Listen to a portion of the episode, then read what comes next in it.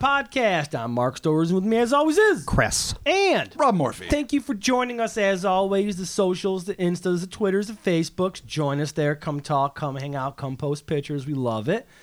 Uh, ratings and reviews are very important for this podcast. We appreciate every rating and review. You be sure to do that on the iTunes and the Apple Podcast apps. Um, and this week we got something real fun that we're going to be doing. Fun. Classic. Classic Stone class crypto fun. Yeah, absolutely. I think this is what I mean. We're, we cover a lot of pretty obscure, um, whether it's aliens or uh, or cryptids, but this is probably like one of the most famous ones that we've done so far. I think. I would dare say. Yeah, yeah. So, without further ado, let's get started this week with the Flatwoods Monster. It is so on. The Mothman is far and away the most famous cryptid to hail from the great state of West Virginia. But just 12 years earlier, in the waning days of the summer of 1952, a group of courageous boys and one mother would have a harrowing encounter with a massive monstrosity so bizarre that by century's end, it was destined to become a global pop culture sensation that would eventually rival even the notoriety of Point Pleasant's notorious avian anomaly. Indubitably. That is Darn. a mouthful, Robert. It is. Jeez. And you know what? You you were like a true. You just mounted Everest in our presence.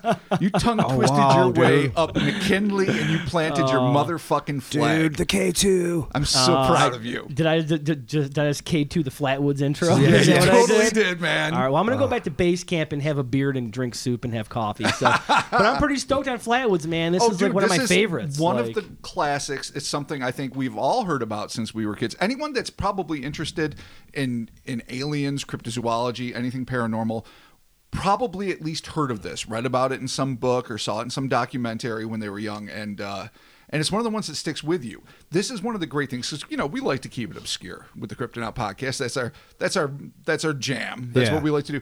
This is both it's not obscure. It's very famous, but it is so fucking esoteric Yeah. and extraordinarily weird that it totally It fits in our wheelhouse. So let's Tis. begin at the beginning. Let's get it going, Robert. Located in the center of West Virginia's Braxton County is the town of Flatwoods. Incorporated in 1902 and supporting a population of just 277, You, a jeez. modest, a modest Wow. amount of souls. Flatwoods is a quintessentially quiet American town, but that was not the case nearly 70 years ago when eyewitnesses swore that they had an incredibly close encounter with a colossal creature from out of this world. Shit. Yes, I know. The encounter with the creature in question, sometimes known as the Braxton County Monster, the Green Monster, or as, as it is most commonly referred to, the Flatwoods Monster, began as the sun dipped low on the horizon at approximately 7:20 p.m. on September 12, 1952. It was an unseasonably warm day, and 13-year-old Edison Eddie May, Edison, oh, yeah. that's a that's a tight name. Along with his 12-year-old brother Freddie, 10-year-old neighbor Tommy Hyer, and two unnamed boys were playing football in a local schoolyard. They were about to call a play when one of them noticed a massive reddish fireball streak across the dusky sky at an astonishingly low altitude.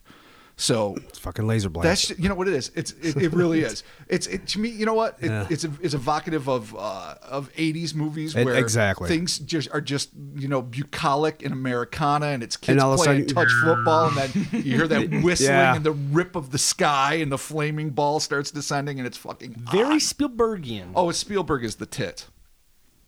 The stunned boys stared, stared skyward and braced themselves for what they were sure was going to be a massive impact. But instead of crashing, they were astonished to see the glowing ovoid object execute a series of precision maneuvers before making what appeared to be a controlled landing on a wooded ridge adjacent to a nearby farm owned by one G. Bailey Fisher. While the object managed to avoid a full on collision with the hill, its weight was nevertheless sufficient enough to rattle nearby homes and inexplicably cut off radio waves in the area for about 45 minutes. Now, I don't know much about seismology, but I know unless it's knocking down radio towers, it probably doesn't usually fuck with radio waves. I, I don't I know. wouldn't think so. But you know, when it's some anomalous shit, you never know. Yeah, I don't know much about magnetics. And, No. Uh, No, no none of us are into what's the word? Science. Yeah, exactly. That's why we are the Cryptonaut podcast. It's it's called pseudoscience for a reason. we like it. We're just not good at it. Exactly. exactly. That's all, how that's how I feel about math. That's how Yeah. I feel about a lot of things. we're all big fans. We just don't can't execute it. no, No no, big deal. Cannot show our work. No, not Ever. at all. No. Excited by their strange sighting, Edison, Freddie, and Tommy sprinted to the Mays home and excitedly informed their mother, beautician Kathleen May, about the arrival of the anomalous object.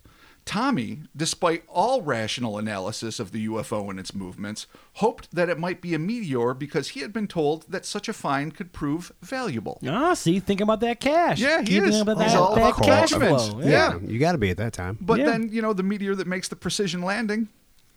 But who knows? Maybe, maybe, maybe Tommy's like us. It's trying funny- it's it's sound- funny that that was strong like a viable thing that you taught your kids back then. yeah. like Billy, Look for listen, meteors. if, Yeah. if you see that thing, you chase it down. Do you know how I know that's true though? We're all getting new shoes. because Stephen King wrote about it in the Lonesome, Lonesome Death of Jordy Verrill. The first thing that that redneck bastard in that what was it the second part of the Creep oh Show yeah, that's right. Yeah. uh, anthology Yeah. Forgot about was that, like yeah. meteor. You know, and he has these fantasies about selling Yeah. it to a professor. Yeah. And he's going to make money and la Yeah. la la. So apparently, this was a commonly held thought. Yeah, Probably not so much anymore. I, well, well, I mean, literally, meteors are valuable. Right. If you find an intact meteor, you you can make bank. So I can get like a Tesla if I find one. I can just trade a meteor for a Tesla. Probably more, depending Cool. how big. Sweet, I'm getting a Tesla. yeah. All right, let's do it. Let's. All right, there you go. We're, looking, we're gonna go New meteor agenda. hunting this summer. Mark needs a Tesla. Needless to say, Kathleen was incredulous of the boy's tale, but her skepticism vanished when she stepped outside to see a slowly pulsing red light that would occasionally emit a series of three flashbulb like bursts several hundred yards away near the top of the ridge. So she steps out of her house And she sees it. and she knows it's on. All right. Kathleen was convinced that something had gone down beyond the crest of the looming hill, just as the children had asserted. But what was it? It would be five years before the Soviets would launch Earth's first artificial satellite, Sputnik 1, so whatever it was had to be a plane or some sort of natural or astronomical phenomenon. Hmm. Now, of course, she wasn't thinking to herself, well, Sputnik's not going up for five years. It's just that there were no artificial fucking satellites at that point, so that we wasn't got even part five of it. years of Sputnik. What is this shit on the What- ridge? what is Yeah. going on? Get the gun. We're going meteor hunting.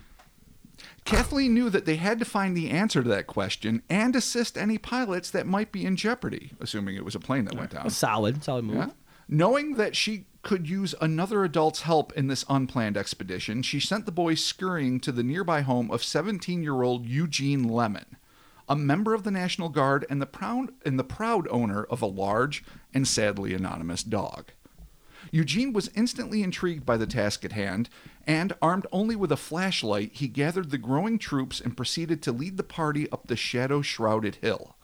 In addition to Kathleen and her two sons, the group also included 14 year old Neil Nunley and a pair of 10 year old neighborhood kids, Ronnie Shaver and Teddy Neal, who had also seen the strange object come down. So now we're in full on explorers, stand Yeah. by me.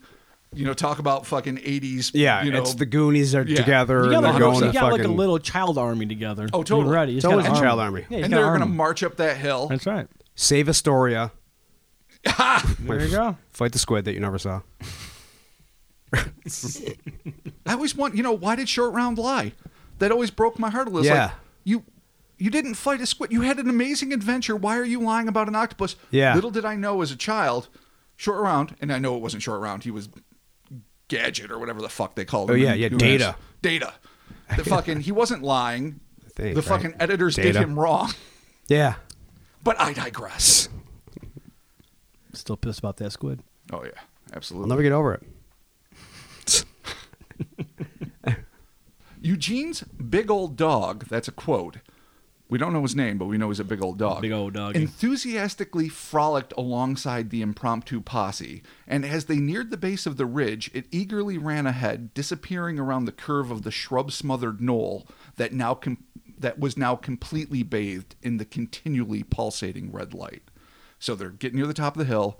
There's trees, over the crest of the hill, there's still that pumping red light. Okay. And Happy Brave Dog is like, Nah, fuck this. dog Let's see what's takes going off. on. Because dogs have courage. Maybe not a lot of brains, but a ton of courage. Hmm. Within moments, the group heard the dog barking hysterically, after which it began to whine with the sound of unmistakable fear. Eugene had never known his hound to be afraid of anything, and he picked up speed in the hopes of helping the animal. Oh man. Suddenly, the dog burst through the thicket and scurried back around the oddly illuminated hill. The animal was trembling and had its tail tucked between its legs. Eugene almost certainly realized that whatever his faithful companion had seen, it must have been truly unnerving. Yeah, when the dog's bailing on you, man, not a good Dude, sign. I don't know. Dogs run away from kittens, dogs. fucking hamster sometimes. Like, Dogs can Like, be seriously. easily freaked, yeah. but if this one has a Yeah. reputation for Yes. courage, let's give it the benefit of the doubt. But yeah, you're right. Yeah. It seems likely that some of the younger kids also understood that this expedition might not be all fun and games. But if their resolve to get a better look at the downed astrophysical phenomenon had been tamped down by the sight of the frightened canine, the nerve shown by Kathleen and the older boys to push on must have been infectious because all of the kids followed. Oh wow. Yeah. So they lost none of Yeah. the posse. Bravery and It's still. Spielberg so far. Yep. It should also be mentioned, in deference to the extraordinary loyalty of dogs, that Eugene's lumbering pet ignored its obvious distress and meekly followed its master back up the mount. So I know you love your dogs, It's a Mark. dog. That dog saw something, got cowed, Yeah. and is like, "All right, Eugene, doing this is it. the way it's got to be." We're doing it. You're you know fucking why? up. It's a goddamn dog. That's why. It's a goddamn dog Till is death why. do us part. He gave him a Scooby snack. No. Said, come on. Come on. Dog, Oh, dogs, right. Dog was like, all right then. dogs have bravery. Rockers. Rockers. I have been Ruckers. dying to hear Scooby say that my whole life. Ruckers. Eugene and Neil took the lead. As they reached the apex of the hill, they suddenly noticed what they later described as a huge, circular, faintly glowing mass of red coals, which they estimated to be approximately the size of a house, resting on the ground about 50 feet to their right. So once they crest the hill, it's not just a pulsating light anymore, they're actually seeing what this is. And it is a fucking ovoid object about the size of a house, whatever that mm. is. I don't know if it's a ranch, three story Victorian. I don't know. I assume a house, whatever. And and it looks like a and this is a quote a faintly glowing mass of red coals. Yeah. So that's some fucking shit. It's just like a, a glowy rock from like the early Big Bang. Like, Yeah, no, re- yeah, You know like, what I mean? Like with the cracks in it, the Yeah, right. fissures and Yeah. whatnot. The object was bizarre for many reasons, not the least of which being the fact that it looked less like a piece of technology and more like a strobing, self illuminated collection of semi molten rocks. Hmm. Eugene and Neil rushed toward an old wooden gate which separated the group from the field wherein the object had come to rest. The teens looked consternated. Should they approach the throbbing ovoid or stand their ground? As they considered their options, Kathleen and the others joined them at the gate. Generally speaking, I'm going to say uh, safety wise, don't approach a throbbing ovoid. Yeah, that's a good yeah, that good almost call. it made me laugh. I had to make myself Yeah, laugh. no, it's true. I, so I was like, come on. throbbing, throbbing ovoid. ovoid. I know, I know. Throbbing Ovoid 2. the return. So, a house-size m- molten hunk of pulsating. Stay away from it, dude. Stay Yeah. away from it. I mean, you got to be afraid of radiation. You got to, and even if you're not, even if you're not thinking that in 52, it's hot. It's potentially dangerous. If it's a fucking meteor, I mean, pre Sputnik, anything went. Times Yeah, were no, wild. you're Yeah, right. generally Yeah. that doesn't happen. Like things don't just not crash or explode. oh no, If it's that's a meteor, the thing. they don't just hang is- out and Right. Like it's 100% not a meteor. It looks, well, it doesn't even necessarily look like a meteor. It looks like a natural sort of thing, I guess. Right. Even though there's nothing natural that looks like a round, cracked, molten ball, Hmm. really. But it doesn't look like a UFO or a flying saucer or a, you know some sort of spacecraft. It just looks like a you know something that could have been eject, ejected from a, a volcano or whatever. But it's huge. It did not crash yeah, it's weird. and it's just sitting in a field pulsing. So it's fucking it's odd. Dane Juror. Will Robinson. Lava people. The search party was so distracted by the sight of the gigantic glowing rock that they failed to notice the low hanging smoky vapor which had begun to drift around their ankles like a sticky, sentient fog bank. Like the boys, Kathleen was so focused on the mammoth orb before them that she hardly noticed the inky haze that was creeping up their legs. She would later comment that she initially thought that the night was foggy and that there was a mist in the evening air. Hmm. That was until she realized that the mist, and this is a quote, had a metallic smell which burned our eyes and noses. Suddenly, the group became overwhelmed by the mist's nauseating odor. Ah, from the throbbing ovoid comes the mist. Comes the mist. Not Metallic good. mist. Metallic As, mist. as if all of this weren't weird enough, the utterly horrifying experience this intrepid party would have in the next few seconds would put the little community of Flatwoods on the front pages of newspapers across the globe and ensure that the date of September 12th, 1952 would be celebrated by ufologists and paranormal investigators for generations to motherfucking come. So you got your, you got your throbber, Right. You got your mist. Yeah. Now it's on. Well, this is where It's it officially off. coming. This is the party. It's where it happens. While the group's attention was justifiably focused on the colossal radiant orb pulsing in Fisher's field, none of them noticed the hulking thing that stared at them with fiery orange and green eyes from the shadows of a cluster of oak trees less than 10 feet to their left. Mm.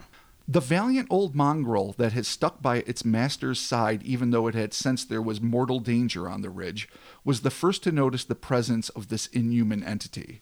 The dog whipped around with a snarl, focusing on the wooded area behind them. The animal, born and bred to protect those that it considers family, bared its sharp teeth and uttered a deep guttural growl.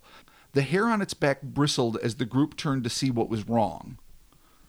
All right, so here I'm going to have a little breakdown. All right. Like, right. There are numerous, sometimes conflicting versions of what transpired next, but we can manage to piece together a general timeline of the events based on the reporting of both journalists and the paranormal investigators who swiftly descended on the scene.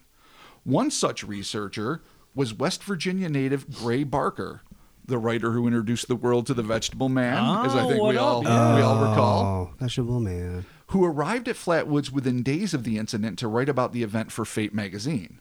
In an interview with Barker, it was Neil Nunley who claimed that after the dog's warning, it was Eugene who was the first to notice a pair of blue lights just beneath the branches of a great old oak. Kathleen then told Lemon to point the flashlight in the direction of the shining apertures. None of them were prepared for what the light revealed. The group was stunned into a petrified silence, except for Kathleen, who gasped in terror. At the sound, she and the boys were suddenly squirted with a viscous, oily substance that sprayed from the massive creature. Sticky, terrified, and wrapped with fear, this is what they saw. Hovering over a foot above the ground near the base of the oak was a gigantic 10 to 12 foot tall figure with a round, metallic, blood red face, which was surrounded by a pointed hood that looked like a slightly curved spade from a deck of playing cards. Kathleen would later describe the entity's lower portion as being reminiscent of hanging drapes made from metal pleats. Pale blue beams were emanating from the thing's glowing eyes, which seemed to oscillate in color between orange and green. So the eyes are orange and green, Orange but they're and shooting blue beams. Okay. Um, now, a lot of our listeners are probably very familiar with what uh, Flatwoods. yeah, it's a classic. like. It's a it's a classic image. I, are you guys? You, you guys are both familiar. Oh, with yeah. it, I've heard of it, but I've never like did a deep dive into seen it. it. Okay, so bust out a picture there. Um, there. th- Here's the thing. This is what happens when you have a lot of different eyewitnesses that see glimpses of it, um, and they feed this to different media sources. I'm going to just paint the picture they painted, and then we're going to try to assemble something cohesive.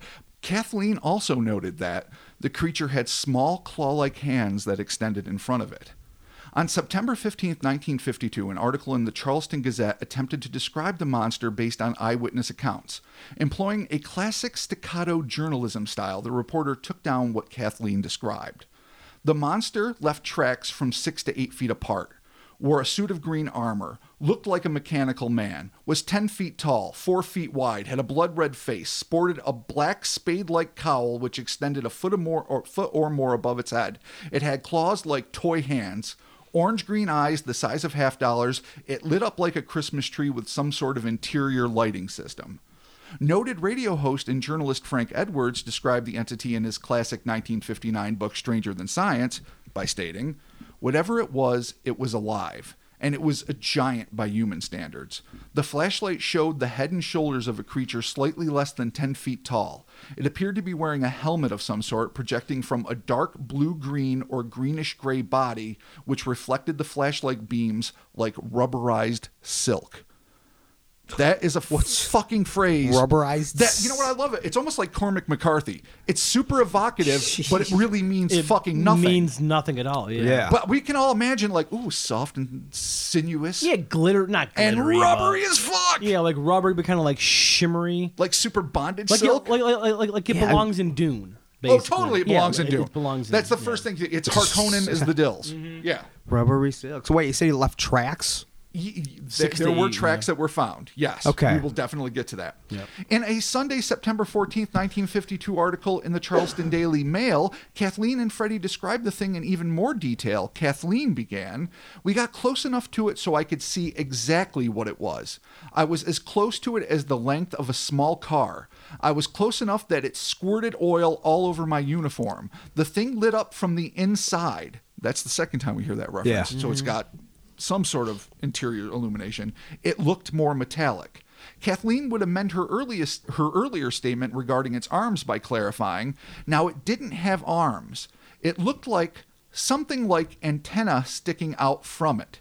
The head was a red color. Now right around the neck, it looked like the neck would rotate. It was just kind of floating. It was about a foot to a foot and a half off the ground.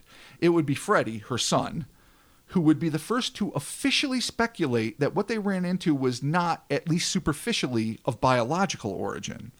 This is what he said it was mechanical, it was not alive. Maybe inside the thing there could have been something that was alive, but what I saw was either a small spaceship or suit of some kind. Something it was wearing. It was mechanical. Over the head was a big ace of spades covering. It was something that looked like a helmet, and I think it was. As fascinating as this is, for I, I, I can't remember if he's ten or twelve years old. This this motherfucker should have been writing for Marvel Comics from word go. This is fifty two. Yeah. He's essentially describing sci-fi concepts that had not come into popular vote, be, be it Iron Man's bodysuit or be it things like we discussed, like with the faceless fiend of Tengu, where uh, something that looks like uh, an android, a humanoid automaton, could actually maybe be a craft, Yeah. or a base or something. So I think it's, I mean, it it doesn't prove that what he saw was true, Right. but boy, it shows he's a bright It's an interesting kind of theory, though, that it's not an actual creature; that it's like some sort of like an automaton, like just straight robot, or that like he states it's like a small craft with something in it. Plus, it's squirting oil everywhere, which is weird. which is not a biological thing unless you're like a squid, right? well, unless it's like Well, they're saying oil. I I mean, mean, it could have been like Right. space jizz. It could have been a lot of things. There's no reason. Listen, biological things spurt all sorts of shit. Right, Blood, saliva, whatever. so maybe it's not oil, but yeah. well, well, well, no, unless it was something mechanical and yeah, I mean, we don't we don't or know if something they're for another if it was planet a- they happen to refine. If it was like a uh, leaky robot or something. fossil then fuel based Yeah, aliens. there We you don't go. know. Maybe they they come here because they love our sweet sweet oily just planet. dude, they're squirting dead dinosaurs everywhere. Ha. So, all right. I know this is big, and I and I and I'm I'm trying not to overwhelm our listeners with this, but but but it really is important because this is one of the most thoroughly chronicled and famous cases in the in the history of American close encounters. So, so I'm really trying to paint as as uh, complete a picture as possible. And another thing that's interesting about what Freddie said is that the lower half of this thing is kind of Dalek esque. And that sort of a pioneering thought in that what the Daleks are, are these little tiny scummy organic things that live in Living these in- robotic shells. yeah. yeah. So it's I don't I'm not I'm not going on a limb and saying that you know the you know people at the BBC were influenced by this real life American case or anything, but it is interesting.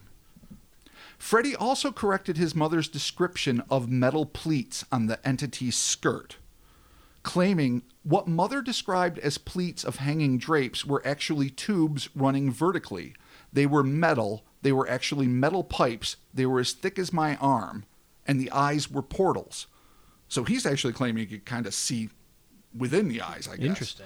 Some have surmised that the metal pipes that Freddie referred to might have been part of its propulsion mechanism, or perhaps they were part of the concealed creature's life support system, assuming, of course, that anything was alive inside the armor.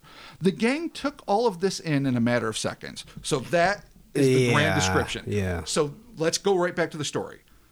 The dog growls, they turn around And they see this thing. there's this thing. It's looking at them. They're looking at it. It blasts oil all Mm-hmm. over them.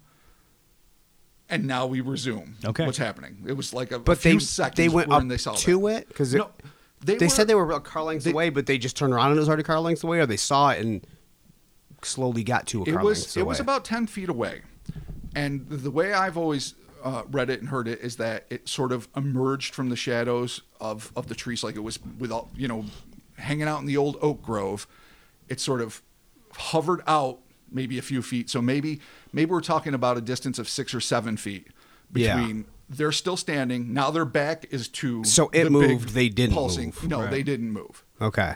so the the orb is behind them.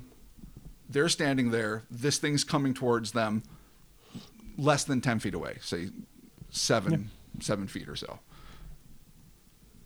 The gang took all of this in in a matter of seconds. Then, without warning, the looming inhuman apparition suddenly lunged forward, chopping the distance substantially. Closing the gap. suddenly lunged forward toward the terrified observers by vaulting forward on its metal base. This abrupt movement was followed by a shrill hydraulic hiss, and the group was once again overwhelmed by the sickening, acrid odor. Did this being eject this noxious smog as a defense mechanism against what it may have assumed were hostile aliens, or were it, or was it merely exhaust fumes, or something else entirely? I mean, we just don't fucking know. But, it's, but it's but it came out. Regardless of the being's intentions, as soon as it lunged, Eugene screamed out in shock, dropped his flashlight, and collapsed backwards in a dead faint. This would be the straw that broke the camel's back, and blind panic immediately set in on the group. Kathleen, Eddie, Ronnie, Tommy, and Teddy staggered back, turned, and made a mad dash down the hill. To their eternal credit, Neil and Freddie scooped up the unconscious Eugene and hauled their comrade down the knoll, no doubt terrified by the prospect that the gargantuan alien entity might be hot on their heels. Tommy would later recall telling legendary author, zoologist, and paranormal investigator Ivan T. Sanderson that he had to crawl under the fence to get away, but that the terrified Kathleen May performed a feat worthy of an Olympian when she cleared the same six foot high gate without even opening it. So she just fucking. I imagine she grabbed the side and whipped her Pro- legs yeah, over. yeah, it. yeah. Adrenaline and terror. You're gonna pole vault that thing. When the search party finally reached the bottom of the hill, most of the group became violently ill and began vomiting. Kathleen knew that it was more than just the fear and the spontaneous physical effort that was making them nauseous.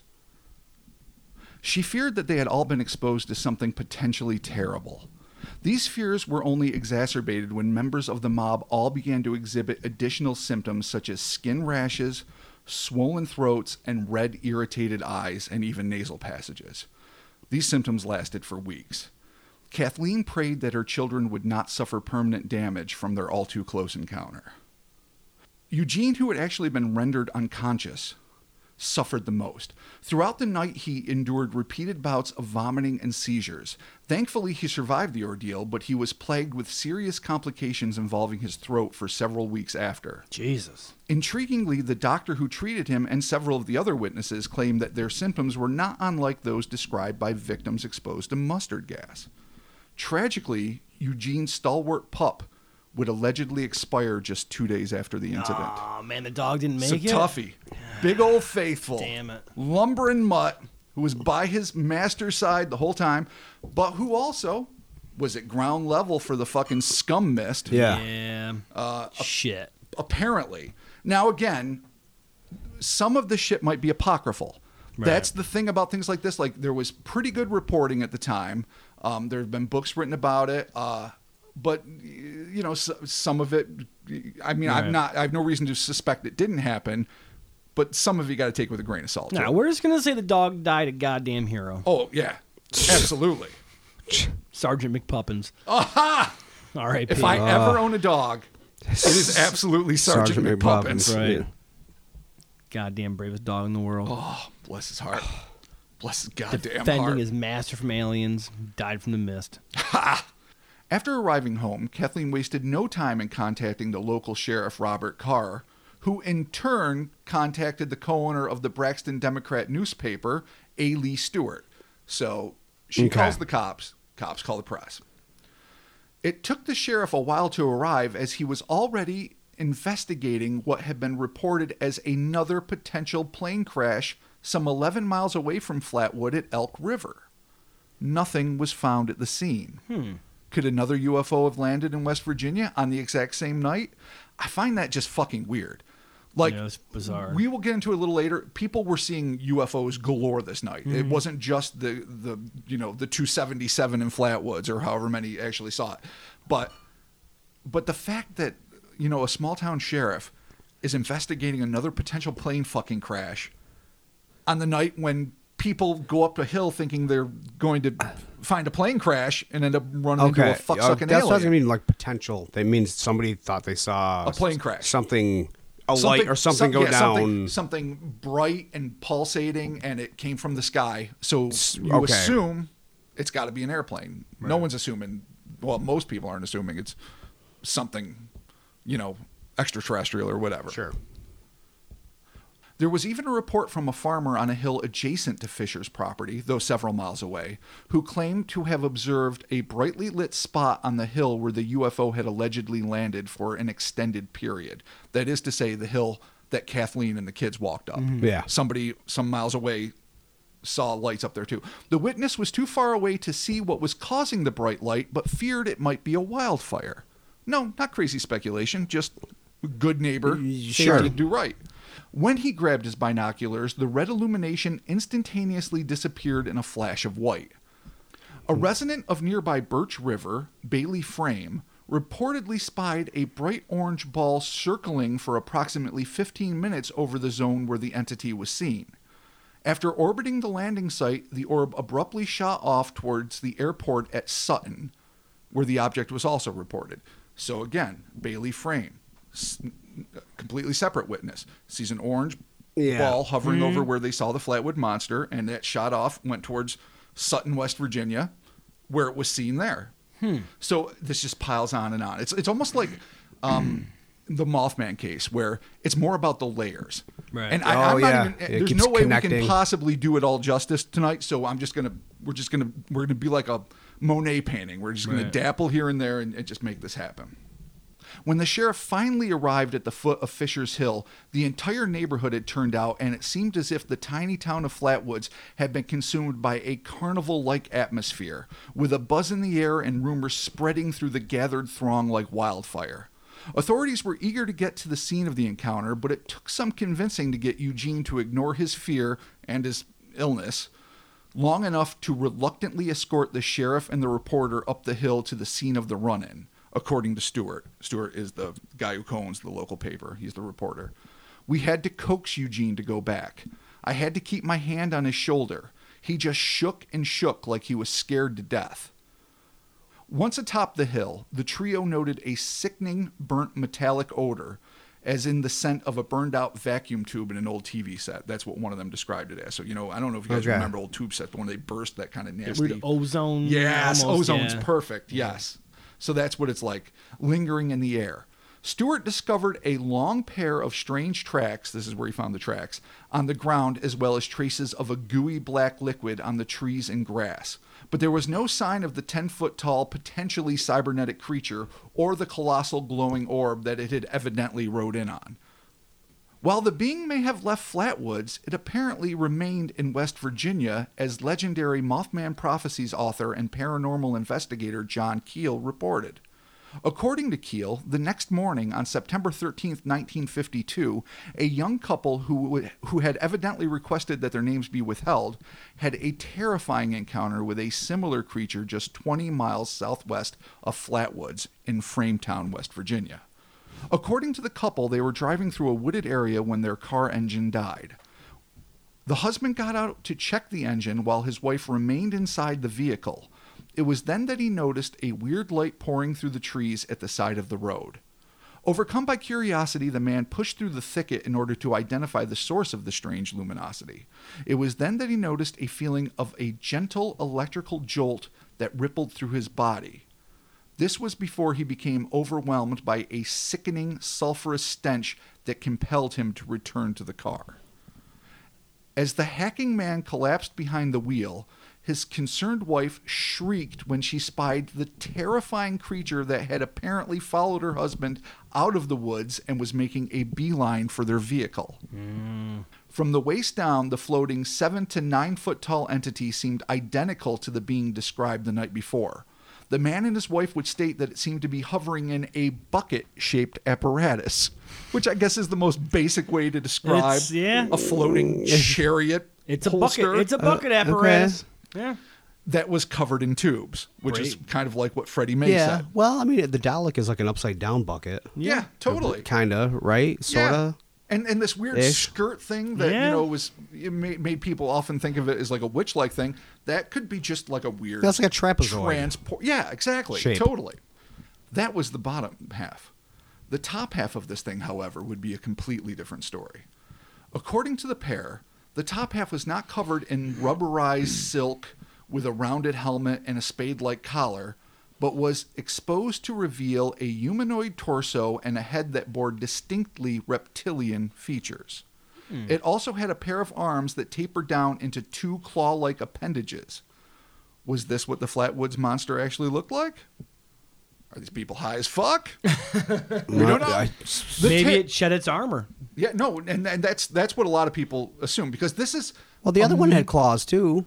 Well, it had little Yeah, antennae but this has things. this has distinct humanoid features. What- yeah, but it said claw. One of them said claws. yes, Right. But but it was it was requalified. I think Kathleen May requalified it as weird kind of uh, antennae type things. yeah. What I would assume, presuming that this is the exact same creature or one of an identical species or whatever, is that the the hands would be on the inside somehow maneuvering the bio or the the cyber suit or whatever the fuck it would be, the vehicle. Yeah, it's like its own little Gundam. Yeah, Yeah. exactly. Yeah. Super Gundam. Yeah. Uh, and so that it, the hands wouldn't necessarily be on the outside if it was just using Yeah, this. yeah, it's got little lever, protective suit. levers and pulleys and pressure hydraulic. It's like a fucking Rube and- Goldberg mechanism. Yeah, it's it's fucking got, like, madness. foot- It's Uh, it's like a steampunk. Yeah, uh, it's got like foot pedals and like one ropes of and those periscope pulleys. things. I can't believe and- no one's ever done a steampunk Flatwoods monster. Oh, somebody better.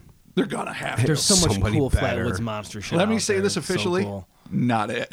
Yeah, that's Jesus. not that's not for me, but I would love to see it. That would yeah, totally. All right. So from it's it's it's obviously getting some sun from the from the waist up. It's Yeah. a rep, reptilian. It's a super hyper, you know, overlord of the world There you go. with two fucking fingers. The terrified twosome watched in horror as the inhuman thing floated around their car, staring in at them with an icy gaze. That's a shitty, shitty scene. the Not best good. gaze. Oh, Not that's good. worse Icy than Cujo. gaze. The icy gaze. The creature then placed two of its fingers on the hood of the car, and the couple stared in shock as the paint began to bubble and blister from the heat of its scaly digits. Oh, hot to the touch. Yeah. Ooh, it's got some chi. Mad Yeah. chi. Got some fucking chi. There chi. you go. Hadouken, It's gonna bitch. go, Hadouken. Can- Say- say It's gonna go. Full, it's gonna go full Dragon Ball Z on them. To what must be their everlasting gratitude, the being decided against extricating them from their car with force and simply turned around and vanished back into the woods.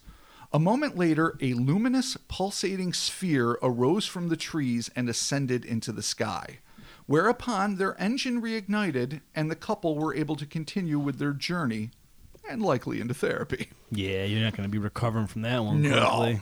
That's that's a fucking If you didn't have a concealed carry, you're gonna get a concealed carry at that I- point. would you ever would you ever drive down a back road again? No, not at all. And Yeah, I would be I- armed all I the don't time. I, I might be a shut in. Yeah. I mean, this thing floats around your car, gives you the old icy stare, Yeah, puts your gives you finger the two your finger hood. melt on your Yeah. sweet. f- And you Yeah, know it's this a is what I can car. do. Look. Gives you like Bubble, a, bubble. gives you a half a Hadouken. Yeah, what and then fucking you splits. Then books. It's like, Yeah. you got lucky, kid. Yeah. Kid, kids. Yeah, it's gonna ruin your year, quite possibly half a year. I'll be back tomorrow That's what I would be freaking out about. See, or next year. You'll never know. two years from now. oh my god, the worst. So, unlike the misrepresentation of the case in the History Channel's Project Blue Book series, Ooh. I'm not gonna. All right, we knew this was coming. It has to happen. I got to talk about All right, well, let's You're just you know what? Let's just say, just real quickly, how do you feel about this? Here's how I feel about it. Okay. I was super super stoked, um, and I get what they're doing. It's like uh, a proto X Files historical fiction piece that's trying to recast uh, J. Allen Hynek as a Fox Mulder esque character that was, you know, digging deep into the underbelly of uh, a grand conspiracy. Right. I don't think that necessarily represents the reality of what happened. Here is my beef with it. The production design of the show is so incredible. I don't mind. I don't mind taking liberties with stories, but if they could have just used uh, the the the the budget they have and the great resources they have to authentically tell the stories To- of these encounters, To stay more true to the actual story. it would be Yeah. brilliant. It would be absolutely brilliant because what they managed to do, and I have to admit, I didn't watch past the Flatwoods episode because I just kind of I realized this was not my cup of tea. Right. Is that you actually took a story that is so in, I mean, so far what we've read is so intrinsically fascinating. They pared it down to a mom and her son and daughter walking up into the woods, and then just seeing this weird tree Groot type thing Right. in in a in Oh, a fiery in a see. No, fiery well- forest or something. And I'm sorry if I gave spoiler alerts, but that's absolutely not what happened. And it would have been much more fascinating to actually depict it accurately, even if you're going to fictionalize Hynek's life around it. Mm-hmm. And, Yeah, why and wouldn't all you- weird stuff? Yeah. Why make it less intriguing than reality? Yeah, Well- yeah, I don't understand. So that's that's my fundamental beef All right.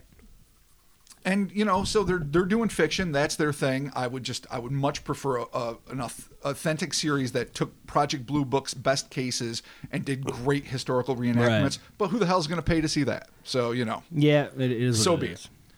Unlike the misrepresentation of the case in the History Channel's Project Blue Book series, in the 1990s, Kathleen claimed that she was confronted by two men not long after the event who first identified themselves as reporters, then admitted that they were with the U.S. Air Force and that they had been dispatched to interview her about her encounter. It would be these two plainclothes government investigators who would lay down the theory based on a genuine astronomical phenomenon and a throwaway line in one of Stewart's newspaper articles about a witness who could have seen an owl. It was a joke he threw out at the end of the article. What he basically said is that these people look genuinely terrified, but maybe they saw an owl. And so, oh, oh, they thought they took it as not sarcasm or, yeah, or exactly. satire And it was whatever. totally like tongue in cheek. Absolutely. That's a suspect owl. These two men claimed that the event was nothing more than confused observers spying a meteor, chasing it up a hill, then being frightened by an owl in a tree, whereupon mass hysteria took over, making the group physically ill. End of story. That's a stretch. That's a stretch. It's a I real agree. stretch. Of course, this dismissal ignores the pulsing red lights seen atop the hill by multiple eyewitnesses, as well as the vibrations that went through the area after the object landed. It also neglects the fact that scads of observers also claimed to have seen the UFOs in the region, including a sighting over Washington, D.C.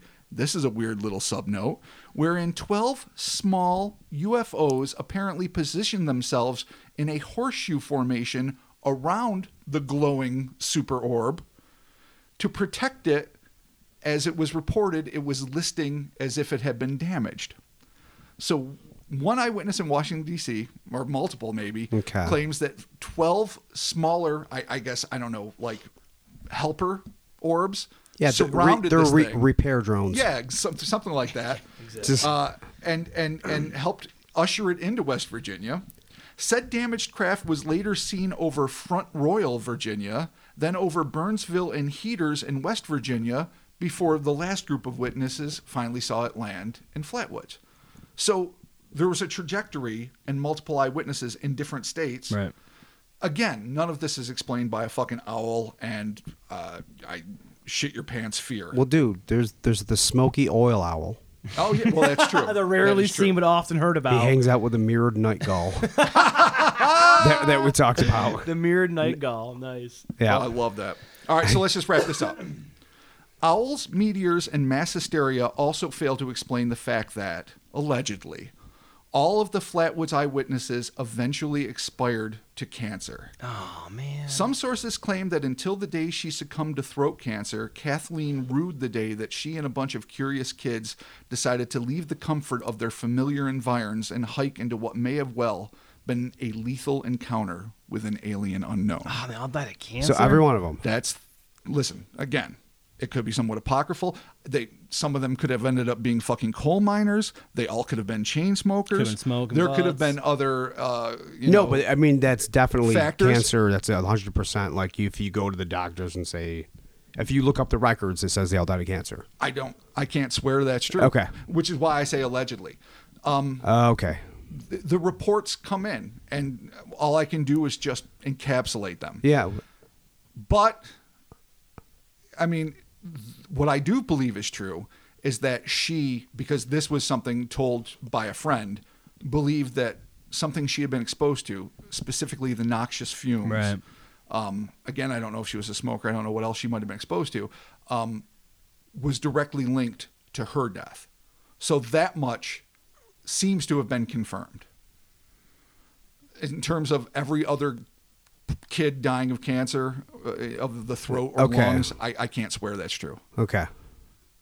But that's part of when a story gets this big, Yeah. you know. I and so you can't judge all of it, you know, like with equal veracity. Right, What you just have to take it in is the general thrust of it. right. This is why, to me, it's so important, and at least on par with Mothman, because Mothman covered like over a year and tons of eyewitnesses, and was really an incredible series of events that I don't necessarily think led to the collapse of the Silver Bridge. We'll save that for the day we do that. Yeah. But I think was usurped by that tragedy, so that people didn't focus on it anymore.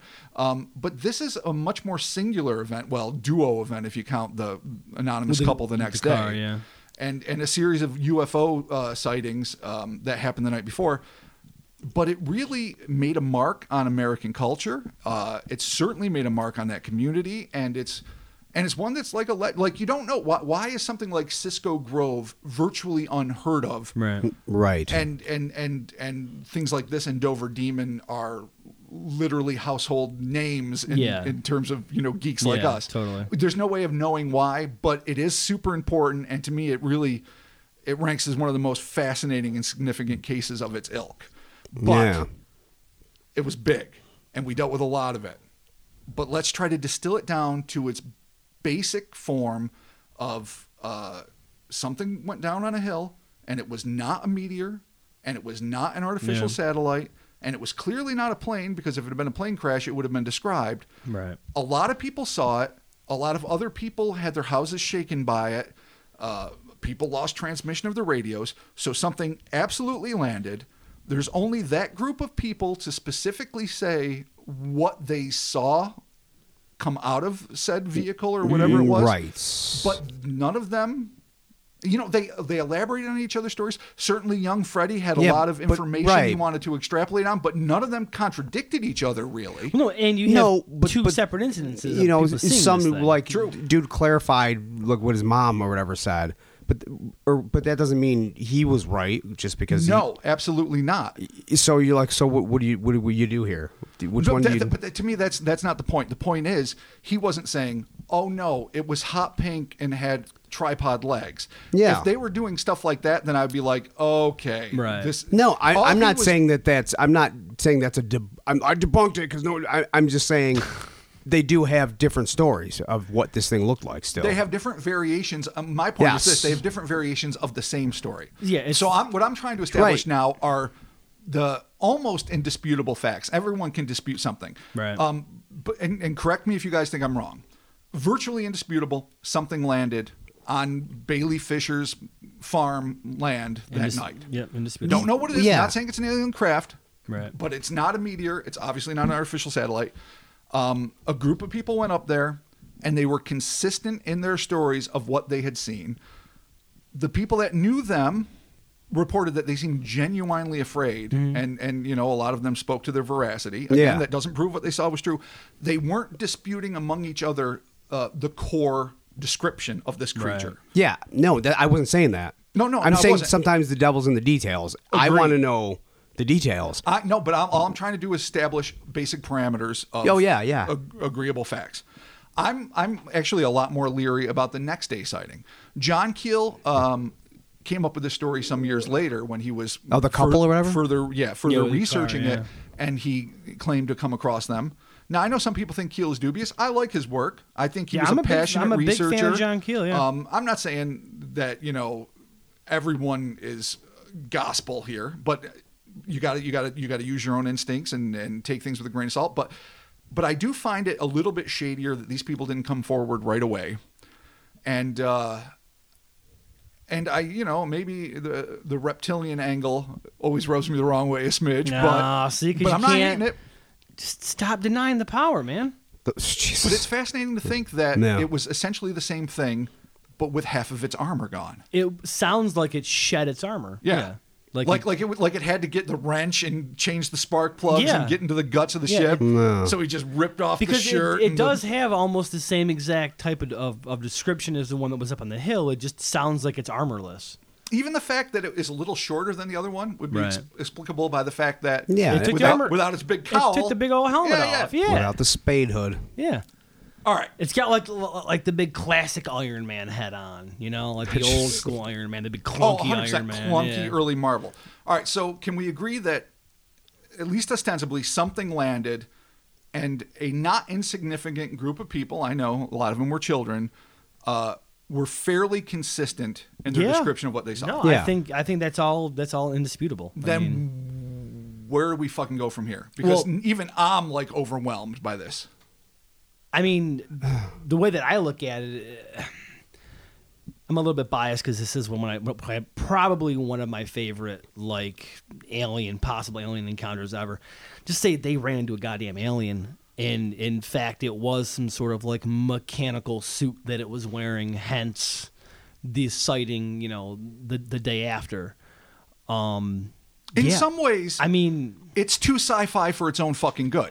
Uh, yeah, I'm It- trying. like, I'm it is, trying but to. I love uh, it too. it is super sci-fi, But Yeah. the writer in me is like, Like, Jesus, Jesus. Christ, Yeah. this, Right. this, Yeah. should, this should have been written by Heinlein. I'm not saying that doesn't make it true. Right. In, in fact, in, in no way does it negate what's going on. The, one of the reasons I think so many people are fascinated by it is because of all the pluses in terms of so many people seeing Yeah. the UFO and Yeah. you know the consistency Well, of that's the what it is witness's too. I think that especially but it's fantastical. Yeah, with with this Yeah. case though too, there is so much corroboration with it, with people seeing stuff in the area, like whether it's from across the field from you know the guy in the hill or whatever, uh, and then you know everything from going up the hill to you know to seeing it to like the noxious gas to the throbbing ovoid.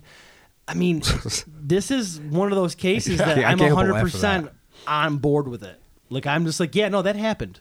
Well, here's the That's thing. some real Oh shit. yeah, I don't. None of us think that it didn't happen. Besi- besides Something what happened. the Blue Book guys were saying, I mean, I know Joe Nickell, you know, legendary skeptic. Uh, you know, he went up there, you know, decades later, and he further put out the idea that they had seen there were there were there were meteors that were tracked on that night. That's Sure. a bona fide fact. Um, he's he said they saw the meteor. They assumed it landed when it just went over the hill, you know, and in its trajectory. Um, I, that it doesn't in any way explain the lights up there, or what attracted them to it, or the shaking, or anything else. They went up there, and in their heightened sense of, I'm, I'm simplifying things here, paranoia, they saw uh, uh, an owl in a tree and got overwhelmed and assumed it was an extraterrestrial creature. But to me, that's actually harder to buy. Yeah, and, and owls, I mean, owls are fairly decent sized, but they're not as big as the description of the Flatwoods Monster or have anything even close like the Flatwoods Monster. I mean, maybe. Nor are they jizzing oil all over people when they get startled. Yeah, I mean, maybe, I guess. Oh yeah, or shadow smoky, wise. Yeah, like. may- metallic smoky. Yeah, there, there's not any smoke happening. I mean, maybe shadow wise with like the spade head or whatever, I could see that, but. That's one of the wicked pissers, and I'm not That's going like to go. such a stretch. I'm It's not going to go a stretch. Uh, down the, the the rabbit hole of dissing the Project Blue Book series anymore. But in the in the in the actual show, they made it a point to show that the Flatwoods monster had these frilly appendages that went you know east and west out the side of its head. So it could tie in with the ex- explanation of owl. And it's like you sons of bitches. Yeah. that is not what it looked like. But No. but anyway, that's, Yeah. that's I think the owl there. the owl angle is a farther stretch than an actual alien. I, I well, do too. Honestly, well, because, yeah. but because you don't follow, you, you no, might I know, follow, I know. If you consider the story, sure. Yeah. if you follow a meteor up a hill, but but so what? I mean, I have seen. I think we all have seen very large falling stars. Oh yeah, Yeah, totally. Ones that like, made to you the a little point where- scared. yeah, yeah, a little bit scared, like in the pit of your gut. You're like, yeah. oh shit. You're not stopping. You're not stopping. Yeah, It's over, it's over. exactly. Yeah. I'm It's waiting for over. the thud. I'm waiting Yeah. for the fucking, you know, the Yeah. back blast, like all those nuclear test footage things where the house gets torn to shreds Yeah. around you. Yeah. Um, and and you don't. It doesn't leave a lingering glow on a fucking hillside. Yeah, no. It doesn't land as big as a house. No.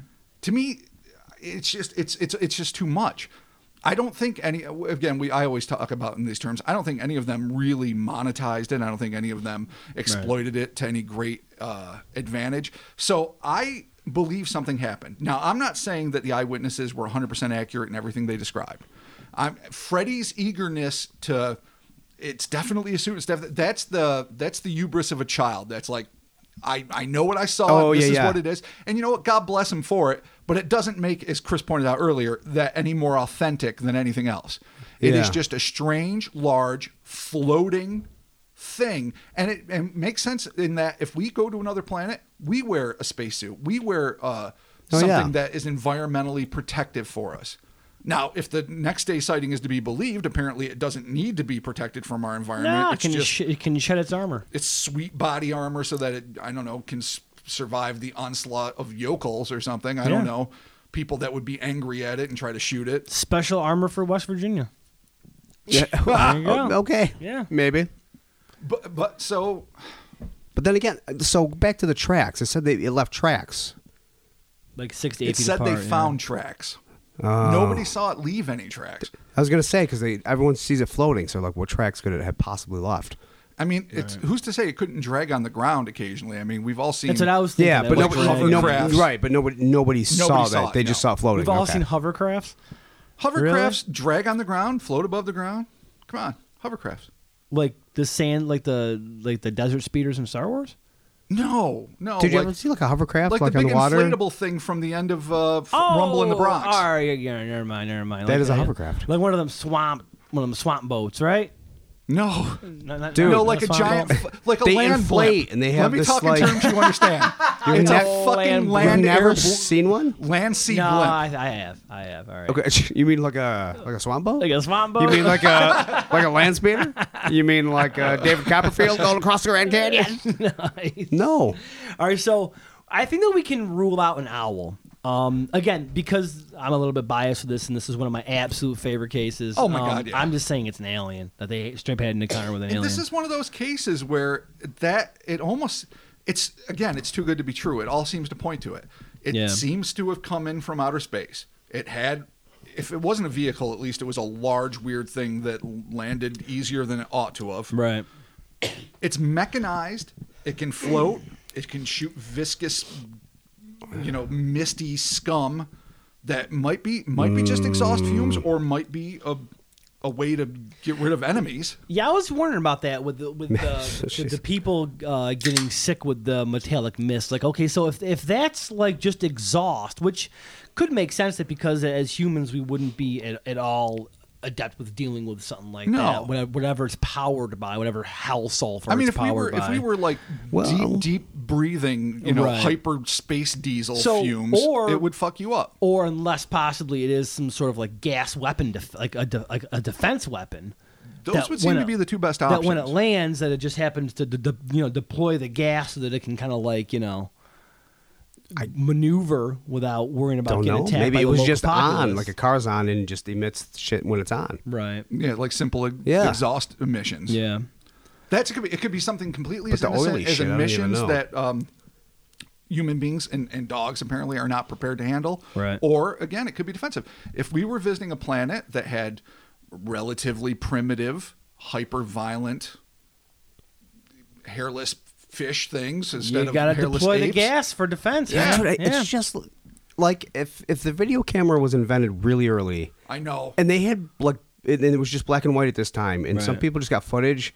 It would just look like a movie made in in that 19. Yeah. yeah. Yeah.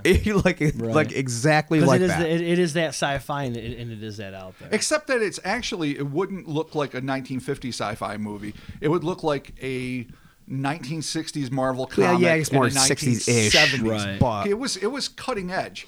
It wasn't necessarily reflective of the the sci-fi of the time, which is another thing that I think credibility is a hard word to say.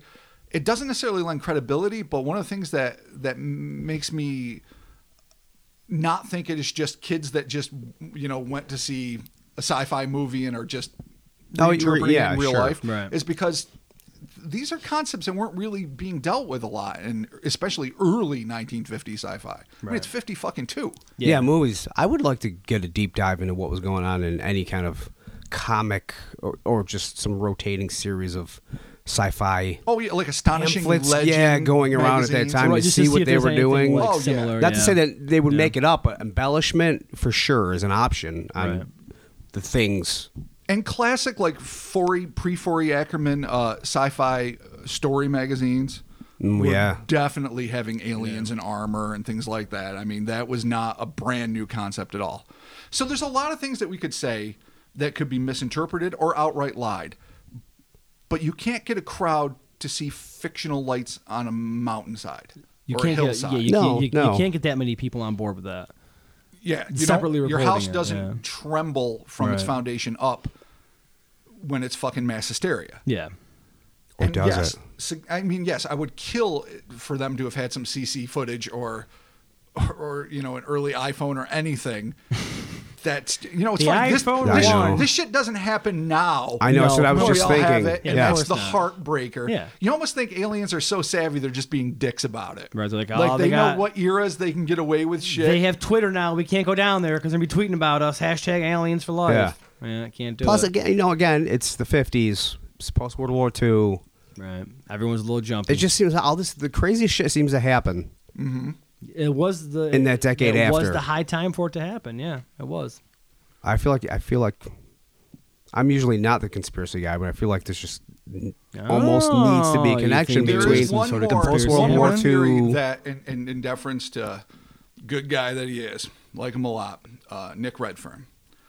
The Rand Corporation, at the time, was apparently working on crazy, ten foot tall scarecrows that emitted terrifying sounds and maybe even offensive smells that they were going to deploy in in different nations to intimidate the enemy. It is it was it's like really rough. I think I mean and I and I, I have to admit I didn't really bone up on this one, but I I did read this theory in the course of the piles and piles of research I went through. And uh and I have to say that was kind of intriguing. Now it doesn't explain the UFO landing. It doesn't explain it doesn't explain a lot of things, but the idea of a ten foot tall, strangely illuminated, you know, uh, offensive smelling terror crow yeah. is interesting. But but but we can't just say, well, then yeah, there it is, Right, right, and, right, right, right. and dismiss it all. It's not like a Roswell fucking you know nuclear test Yeah. balloon. It's it, it, why It's would why would they theory. deploy it in fucking in West Virginia? You got to test there's on a the lot. lo- you got to test on the local populace, man. Yeah. And think about it. Actually, a small town like that with such a small population is Yeah, where absolutely. you want to test it because what was it 277 people that live there or some shit? yes, exactly. You could probably wipe them out and it would just be collateral damage.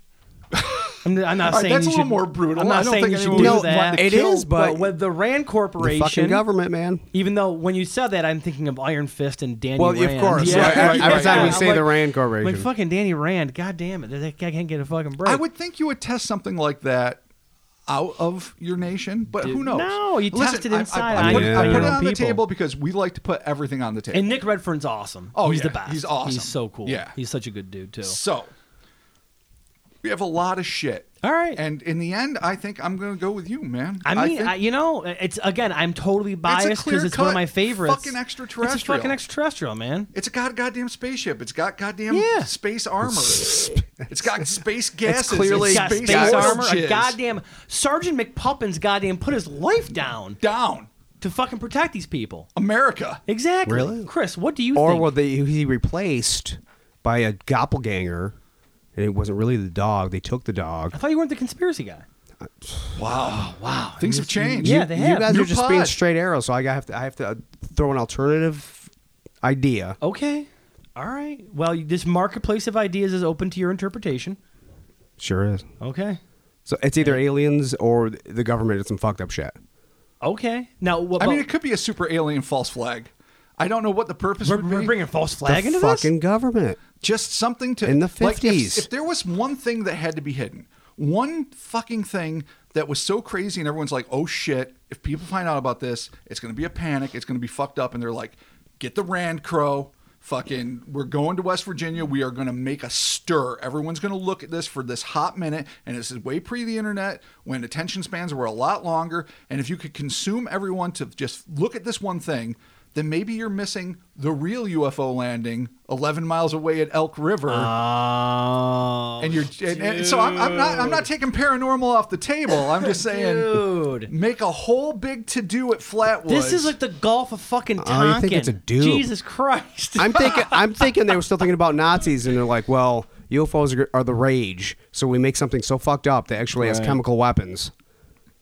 yeah. Oh, could- I'm sure I they wanted to militarize So- UFOs if they could. Oh, yeah, absolutely. right, all right. So, but now, now Chris is on board with alien and or conspiracy theory here. Yeah, I So, mean, all which right, is- we're we're, I- we're close to being Fucking- together. It's most exciting thing that's ever happened. the Yeah. conspiracy theory angle is pretty pretty interesting. It's I mean, not it- the it- question. I think they were doing fucked up shit in the 50s. I'm- Like- dude, 100% the, they the were. government kid was is can, is to this day doing fucked up shit. Yeah. So I mean, I, I 100% believe that. Okay, could it be? I don't 100% believe, but is there a possibility that yes, this was a false flag perpetrated by the U.S. government to keep the populace busy while something was actually happening over here? Of course, it's always a possibility because it's just the way that, I, that I shit loathe works. myself a little for wanting to just say it's got to be an alien because it's. I know. It- what, what, what if we're buying it, dude? What if we're buying the we're hype? buying That's it, exactly and Chris it. is Chris is the one that's woke as fuck. Hashtag Chris woke as fuck. Mm-hmm. Dude. Over here, eyes wide open. Facts and science. Knowing what the fuck FEMA Area Six, Texas, knowing what's happening. wow. Yeah. That's right. I'm not saying I know things, but I know things. Can't talk about it, but Oh. That's what makes me nervous when Chris says shit like that. you and I jump on the aliens, we're like, it's an alien with a spacesuit. And then Chris is like, yeah, no, I know the fucking real story. yeah. No, you oh. don't know. Got fucking Nazis hang gliding into fucking Utah. Patient zero, man squirrel. Patient oh, God. zero It always goddamn goes man back to that. squirrel. Yeah, Son of a always. bitch. All right, so I'm gonna still ride my bias into the ground and just say, you know what? I love this case. Are and we it's not an even going to alien. indulge in a, an ultra terrestrial? Are we not even going to think? No, don't bring it up. Some you, you, magic you we fucked can't. up. We you can't, fucked You know, up. it's Don't funny bring it because up. I never think about it in terms of this. Yeah. Like things I mean- like like the Casablanca entities or other weird things where it's where it's so hallucinogenic. You're like, oh yeah, that's weird. This really, you know what this feels like? Fucking your your jalopy broke. You had to fucking land in some shitbag ass water at the fucking south end of the Milky Way to fucking tool it up. People are coming up staring at you. You have to gas them away. You're not necessarily even trying to kill them. You're just like, get the fuck out. You have to, you know, take off your helm and everything and get in there and get into the guts of your ship and fix it. And then you fix it and you go. Right. It feels like like a standard, straightforward. Yeah. Your ship broke down. You're Fix stranded. it up. Yeah. Yeah. Your little fucking repair drones could only do so much. They helped you land safely Right. in, in West Virginia, Maybe. but couldn't fix it for you. And then a day later, you're up and on your way, and those creatures were never here before, never Right. here again. Not like repeaters like Greys or Nordics or Reptilian. Well, if it is a reptilian, just a one shot deal. Right. Just got stuck here, had to do some Maybe. shit, There now. I'm out. Or they were just an escort and they were actually supposed to meet government officials and they got the wrong landing area. Oh, see, oh. they were supposed to go to DC and they didn't. They fucked up. They were supposed to pull a Valiant That's why people Thor. saw them there. They just overshot yeah. it. See, Wasn't God that damn it. wasn't Eisenhower president in '52? I am so bad at history. You shouldn't. even- You shouldn't bring up questions that we can't Yeah, answer. why I did know I, because- say you that? know- you Why know- did I just embarrass 'Cause we're us? bad. You know we're who was bad at not in stuff. 52 was Bill Clinton. I know that. Yeah. Or He was was it not Truman? president. Washington I have no wasn't. idea. I think it might Let's have just been narrow Truman. down. Dude, when I was born, Ronald Reagan was a president, and that's where I start. Oh my god, that's so funny. He's my George Washington. That is the worst Christ. thing ever. Oh my That's where I God. All right. I can't There do it is. anything with that. All right, so there you have it. Thank you for joining us for the Cryptonaut podcast. That is our take on the Flatwoods monster. Um, you know, actually, Rob and I were talking about this before we uh, on our way to the pod. We were watching these uh, Small Town Monsters. Yes. Uh, Flatwoods episode. Absolutely. Which is uh, available on Amazon Prime. Totes. Uh, and check it out. Actually, it's pretty fun. It's got It's a cool, fun, It's got a cool absolutely. like uh, recreation to it, and uh, and then they interview a couple of the, the, the kids actually that are still alive. They they in- Oh, interview so wait, everyone didn't die of cancer. No, I think that they were maybe two, maybe maybe, maybe a brother, maybe a younger kid, but there there, there was one, one of the actual kids on there, like he was older. So so check that out. That's on Amazon Prime. It's the whole um, Small Town Monsters is actually pretty cool. It's a- Maybe it's a pretty it really series. is about time travel and Neil Nunley. I don't mean to single you out. They just knew, you know, the time cops knew he's going to be like the Could super be. Hitler. And so this is all one big grab ass clusterfuck to give him cancer before he could fucking have the triple Holocaust. Sorry, Neil. You're just the only name I could remember offhand. wow. Uh, damning. Jeez. Damning, Robert. I know. Damning. It There could have you been go. Edison, but come on, Edison. You never know. He's cool. Yeah. Yeah, yeah. So, uh, so yeah, check that out. Um, as always, the uh, social medias, Instagrams, Twitters, Facebook. Check us out there. Uh, ratings and reviews. Stick around. We got a couple of uh, reviews to go over. You can do that on the iTunes, the Apple Podcast apps. Uh, also to our with our Facebook page. Uh, CryptonautPodcast.BigCartel.com. We got stuff for sale, Bobby. Absolutely. We got some enamel pin sets for thirteen dollars. We got some koozies. Beautiful, I might add. Uh, I marvel and, at them all the time. I look at my set and I'm like, oh, those are awesome. Actually, I gave a set to my father today. Oh, yeah. Yeah, he was pretty stoked on it. Right on. Yeah, he was, he was super excited about it. So, um, uh, yeah, yeah. So, uh, so yeah, check that out. The uh, Cryptonaut Podcast at BigCartel.com. Also to TeePublic. Be sure to check out our TeePublic shop. Uh, we've got some T-shirts and all kinds. and of let us know apparel. what shirt you might want because Yeah, totally. we're in a unique position where uh, you know Mark is a fabulous fucking designer. I can draw. Um, Chris will create accompanying music for your shirt. yeah, I, do- I I have nothing to do with Well, we all we all have Unless you want me to. I wasn't. Chris, I wasn't. I Chris wa- is gonna make I'm your saying, shirt musical. We are uniquely Uh. positioned to create things that there might be a desire for. Sure. All right, there- we're well, lucky that we're you three something, let us talented men that can fill a lot of roles. Also, too, speaking of things that were created, uh, shout out to our buddy Nick Littlefield on uh, Instagram at I really love pixels. Uh, he printed oh, up. fuck yeah! He printed up uh, the, uh, the the low our uh, our our Batwing logo, Batwing which logo is one of now the an enamel pen, pin. yeah. Yeah. he printed up up a super huge copy of it, like a life size yeah, copy. 3D Yeah, dude, it's dope. 3D printed. Yeah, Oh, it's it's so dope. It's awesome. like It's so literally, you pulled it out. I'm like, how do I put this on my chest? yeah, yeah, Like, it's pretty like seriously, I'm like, I, am like, how do I do this? Yeah, I know. That's How, clearly how am I what gonna it's fight meant crime for. with this Yeah. immediately? Yeah, you should definitely. Uh, again, he's on uh, Instagram. It's at I really love pixels. Um, also, too, you can see we post up some of his work. Uh, recently, he Oh, put up a- a, phenomenal stuff. prototype for the uh, pool pyramid. He also has the uh, Octosquatch 3D toy.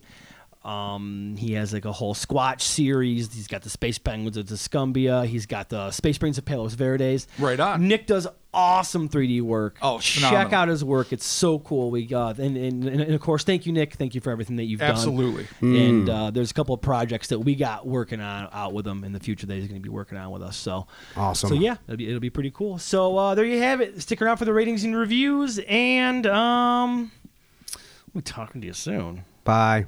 Keep your, ah. keep your eyes to the skies, Oh folks. yeah. And- Trust and nothing. run. Trust no one. Run away. When you see a UFO, think, "Who's trying to kill me and why?" That's right. What am I going to do in what the future? gas is aboard that ship? Yeah, I Yeah, know. exactly. What noxious? Is it just stink, or is it Is it fucking just- devastating Is it stink? just stink or devastating stink? We'll be talking to you.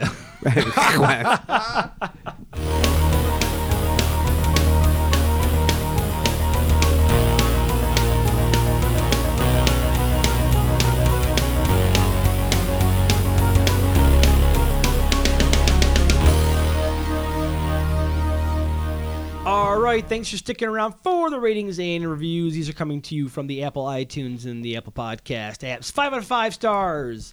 Uh, Ghoulish Effects Our buddy from, uh, Oh, from. Instagram, yeah, yeah. She just recently did a really cool uh, reptilian one that we inspired her to do a, rep, a, rep, rep- a reptilian makeup thing. And Oh, it that's looked awesome. Amazing. She is Oh, shit. mad Dude, talented. she's so dope, dude. She's so cool. So, all right, she goes on to say five out of five stars.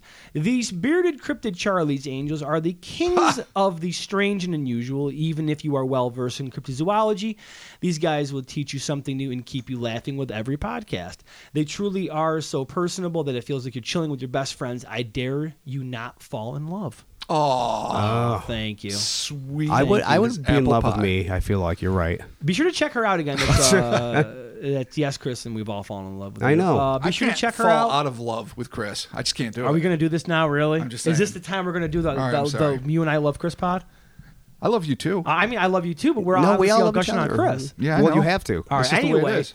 On Instagram, I'm be sure, to fo- be sure to follow Ghoulish FX on Instagram. You're aggressive, Jesus. Aggressive Christ. and attractive. You are. You are aggressive. That's why you're like, I can't, I can't get away from you, man. I can't quit you. Is, is that what it is? I, I can't I don't quit know. you. Yeah, maybe. Or I, I, I'm, I'm not you. Don't be me. Yes. Is that one too? I don't know. All right, cool. Can we Are we please job? move I on? won't quit. All right. Be sure to follow her on Instagram, ghoulish underscore FX. Uh, she's got some really awesome work. She so, really does. So thank you very much for your secondary review. And Robert, moving on. All right, I'm going to take us to the land of the Facebook. Oh boy, my favorite spot in the fucking world. No doubt. Yeah, not really. Sarcasm. Hey, listen, but let's not let's not hate the players. Listen, Zuckerberg. Just Let's the game. Okay, let's do it.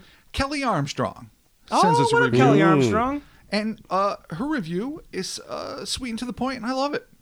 I love this friggin' podcast. Awesome. Oh, Actually, geez. Kelly's been a listener forever. She's, I know. She, like, like, like, like since the like the beginning, she's been around. So, what up, Kel? Oh yeah. Bless your heart. All right, cool. Moving on here. Uh, you have ruined my weekends. Oh, Five star. Shoot one in your eye.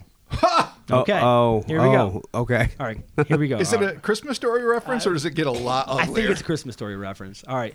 Love this podcast to death and back. While on the hunt for a new podcast about all things weird, I ended up digging up this national treasure. I started by choosing a random episode just to see if it was worthy, and after about 36 seconds of listening, I came upon the reality that I am the one that is not worthy. I immediately went to the beginning of the show uh, catalog and started my listening journey from there. I'm a construction worker and listen while on the job. I have to say, you three fellas make the end of my day feel nigh. I am actually upset come Friday because I have to endure two days without Rob's eloquently articulated chronicling. Chris's Jeez. Chris's quips and theories and Mark's musical interludes, hence my ruined weekend. Keep up the good work. Keep the tales of the weird coming and mid-show mid-show bread downs mid-show bread downs breakdowns cue mark's growl uh, robert aka robert ohio guy Wow. nice that was fucking that was awesome. awesome yeah Oh my god, Yeah, that, i mean thanks man that And, was uh, a fucking ego inflating yeah, ride. shit. Thank you, sir. Yeah, don't Robert. be laughing if you're really high up and yeah, you no, know, don't just- fall. Don't Jeez. don't don't get yeah hurt. Yeah. No but i'm glad that uh you know podcasts over the last uh i don't know fucking 10 years or so have helped me uh get through my soul crushing job so i'm glad that we can Yeah, oh, yeah, definitely. i'm definitely. glad that we can provide that to other pay it people forward. yeah totally all right robert continue This one is from Shonda DeAmbrose.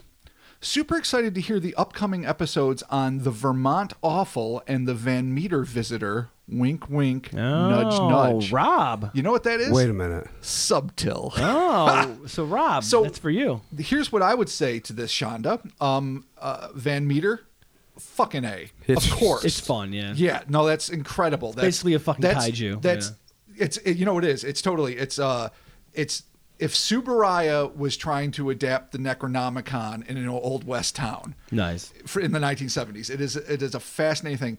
I will say this. I will have to admit this.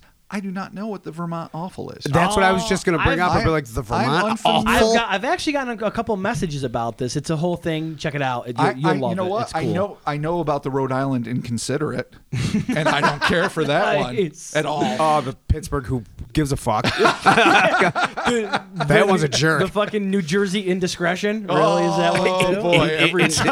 Indiscretion.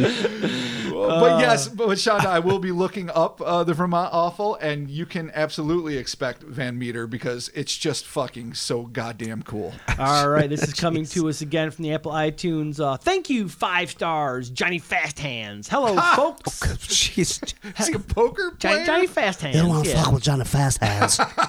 Hello, folks. I'm writing to you from Santa Cruz, uh, CA, home of the Lost Boys. Just True wanted to that. say Oh, thank you Santa very much Love for that putting movie. out such an awesome podcast. It keeps me entertained during my work week. You guys have an awesome chemistry with each other, and it shows with the good quality stuff you guys put out.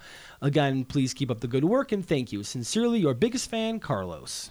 Well, awesome. Well, thank, Thank you, you, Carlos. Oh yeah, dude. And fucking way to be in one of the coolest places ever. yeah, wait, what do Oh, you mean fucking Santa. Cruz? Oh, yeah, dude. Uh, I assume Cruise Records was there because Um, yeah, it's called Cruise. Santa Cruz, uh, yeah, the skateboard company, Cruise Records, totally. So, uh, yeah, uh, we're freezing our ass off in New York. So, oh, Rob, we sure are. What we have is a review from James Morrison. The guys are funny and entertaining, plus, they usually pick topics that I haven't heard over and over. I love the show. Thank you, James. And yes, Word. we do our diggity damnedest to keep it kind of fresh because none of us want to be bored together. no, Listen, the cla- we did a classic. We, we just We did, did. classic. yeah, You can do some classics, but you got to keep it fresh, and you just can't keep just beating the same. You can't chainsaw the dead horse anymore. chainsaw the dead horse. No. All No, there's, yeah, there's a point where it's just going to be molecules. Yeah. Yeah, You got to move on. yeah. All right, Oh, this is gonna be. don't be atomize the dead horse. Don't atomize the dead horse. This is gonna be our last review, uh, review here, coming to us again on iTunes, Apple Podcast. What can I say? Question mark. Five stars. What's really going on? Question mark.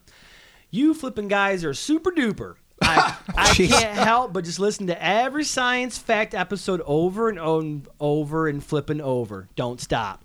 Oh, don't st- can't stop, won't stop. Can't Yeah. stop, won't stop. Live No by the threat. gun. There it Hey. It's literally what I love to do most. Yeah. Yeah, so cool. There is. it is. Uh, there is the ratings and reviews for this week. Thank you to everyone that left us a rating and review. You can also leave us one on the iTunes and the Apple Podcast apps uh, in our Facebook page too, and we will read them. So uh, thank you very much, and we'll be talking to you soon. See you later. Bye. You guys are the best. Secondary bye. The ba- It's always a sad goodbye, the secondary goodbye. Yeah. Because the first goodbye we know we're going to be back. Right. But then the second goodbye, it's like, oh. And then there's the Yeah. tertiary. adieu. See you next week. God damn it. All right, we'll talk. Stay safe. Bye. All right, so um, you know, a couple weeks back, I, I ended up getting the flu real bad. Yes, I do. So I was hung up for like I don't know four days or whatever with like the sweats and just it was terrible. It was like the worst flu ever. So one of the days I was sick was uh, was Monday when I when I had to put the pod up. So you know whatever, I just hobbled out of bed, just got the pod going, this and that, posted it up. So whenever we put a, a new podcast out, we go on Instagram. Well, I go on Instagram and I put up a picture of you know whatever, and this is for the Hampton Rays Bays or the Hampton Bays. The Ham- the Hamptons Rays Bays. The Hampton- it is a tongue twister. the Hampton Bay Hampton Bays Rays. So there, there was no picture to put up there. Or no, whatever. I mean, well, they're invisible for one thing. Yeah. So what I ended up doing was looking for a picture of, uh, like like this like the the sky critters Right. or whatever. Yeah. So I put the picture up, and then this is the picture that I put up. Okay. Oh my God. Uh, you, well, all right. So all we got is a bunch of comments about kind of looks like a nipple, man. Oh my God! Yeah. It is the great sky nipple. areola. And when you look at it, Fried it, egg. it's completely a nipple. Oh, It's- totally. Like of all the possible like uh, sky critter pictures that I could have gotten, like you know, one like that. I went for the one that just looks like a weird Morrissey cover. Jesus Christ. so I'm like in bed with a fever, just fucking dying, and I'm looking at Instagram like, why is everyone talking about nipples? What the fuck? And then I go look at the picture, I'm like, oh, you son of a bitch! like, really? You did So- what you could. Yeah, it was pretty funny though. God got a kick bless out of ya. it. So thank you all for the uh, nipple comments. That's uh, that's definitely appreciated. I gotta I gotta chuck a lot of it, and uh, quite a lot of people liked it, and quite a lot of people commented. So uh, you know, there you go. Yeah, Fucking nipples. All right.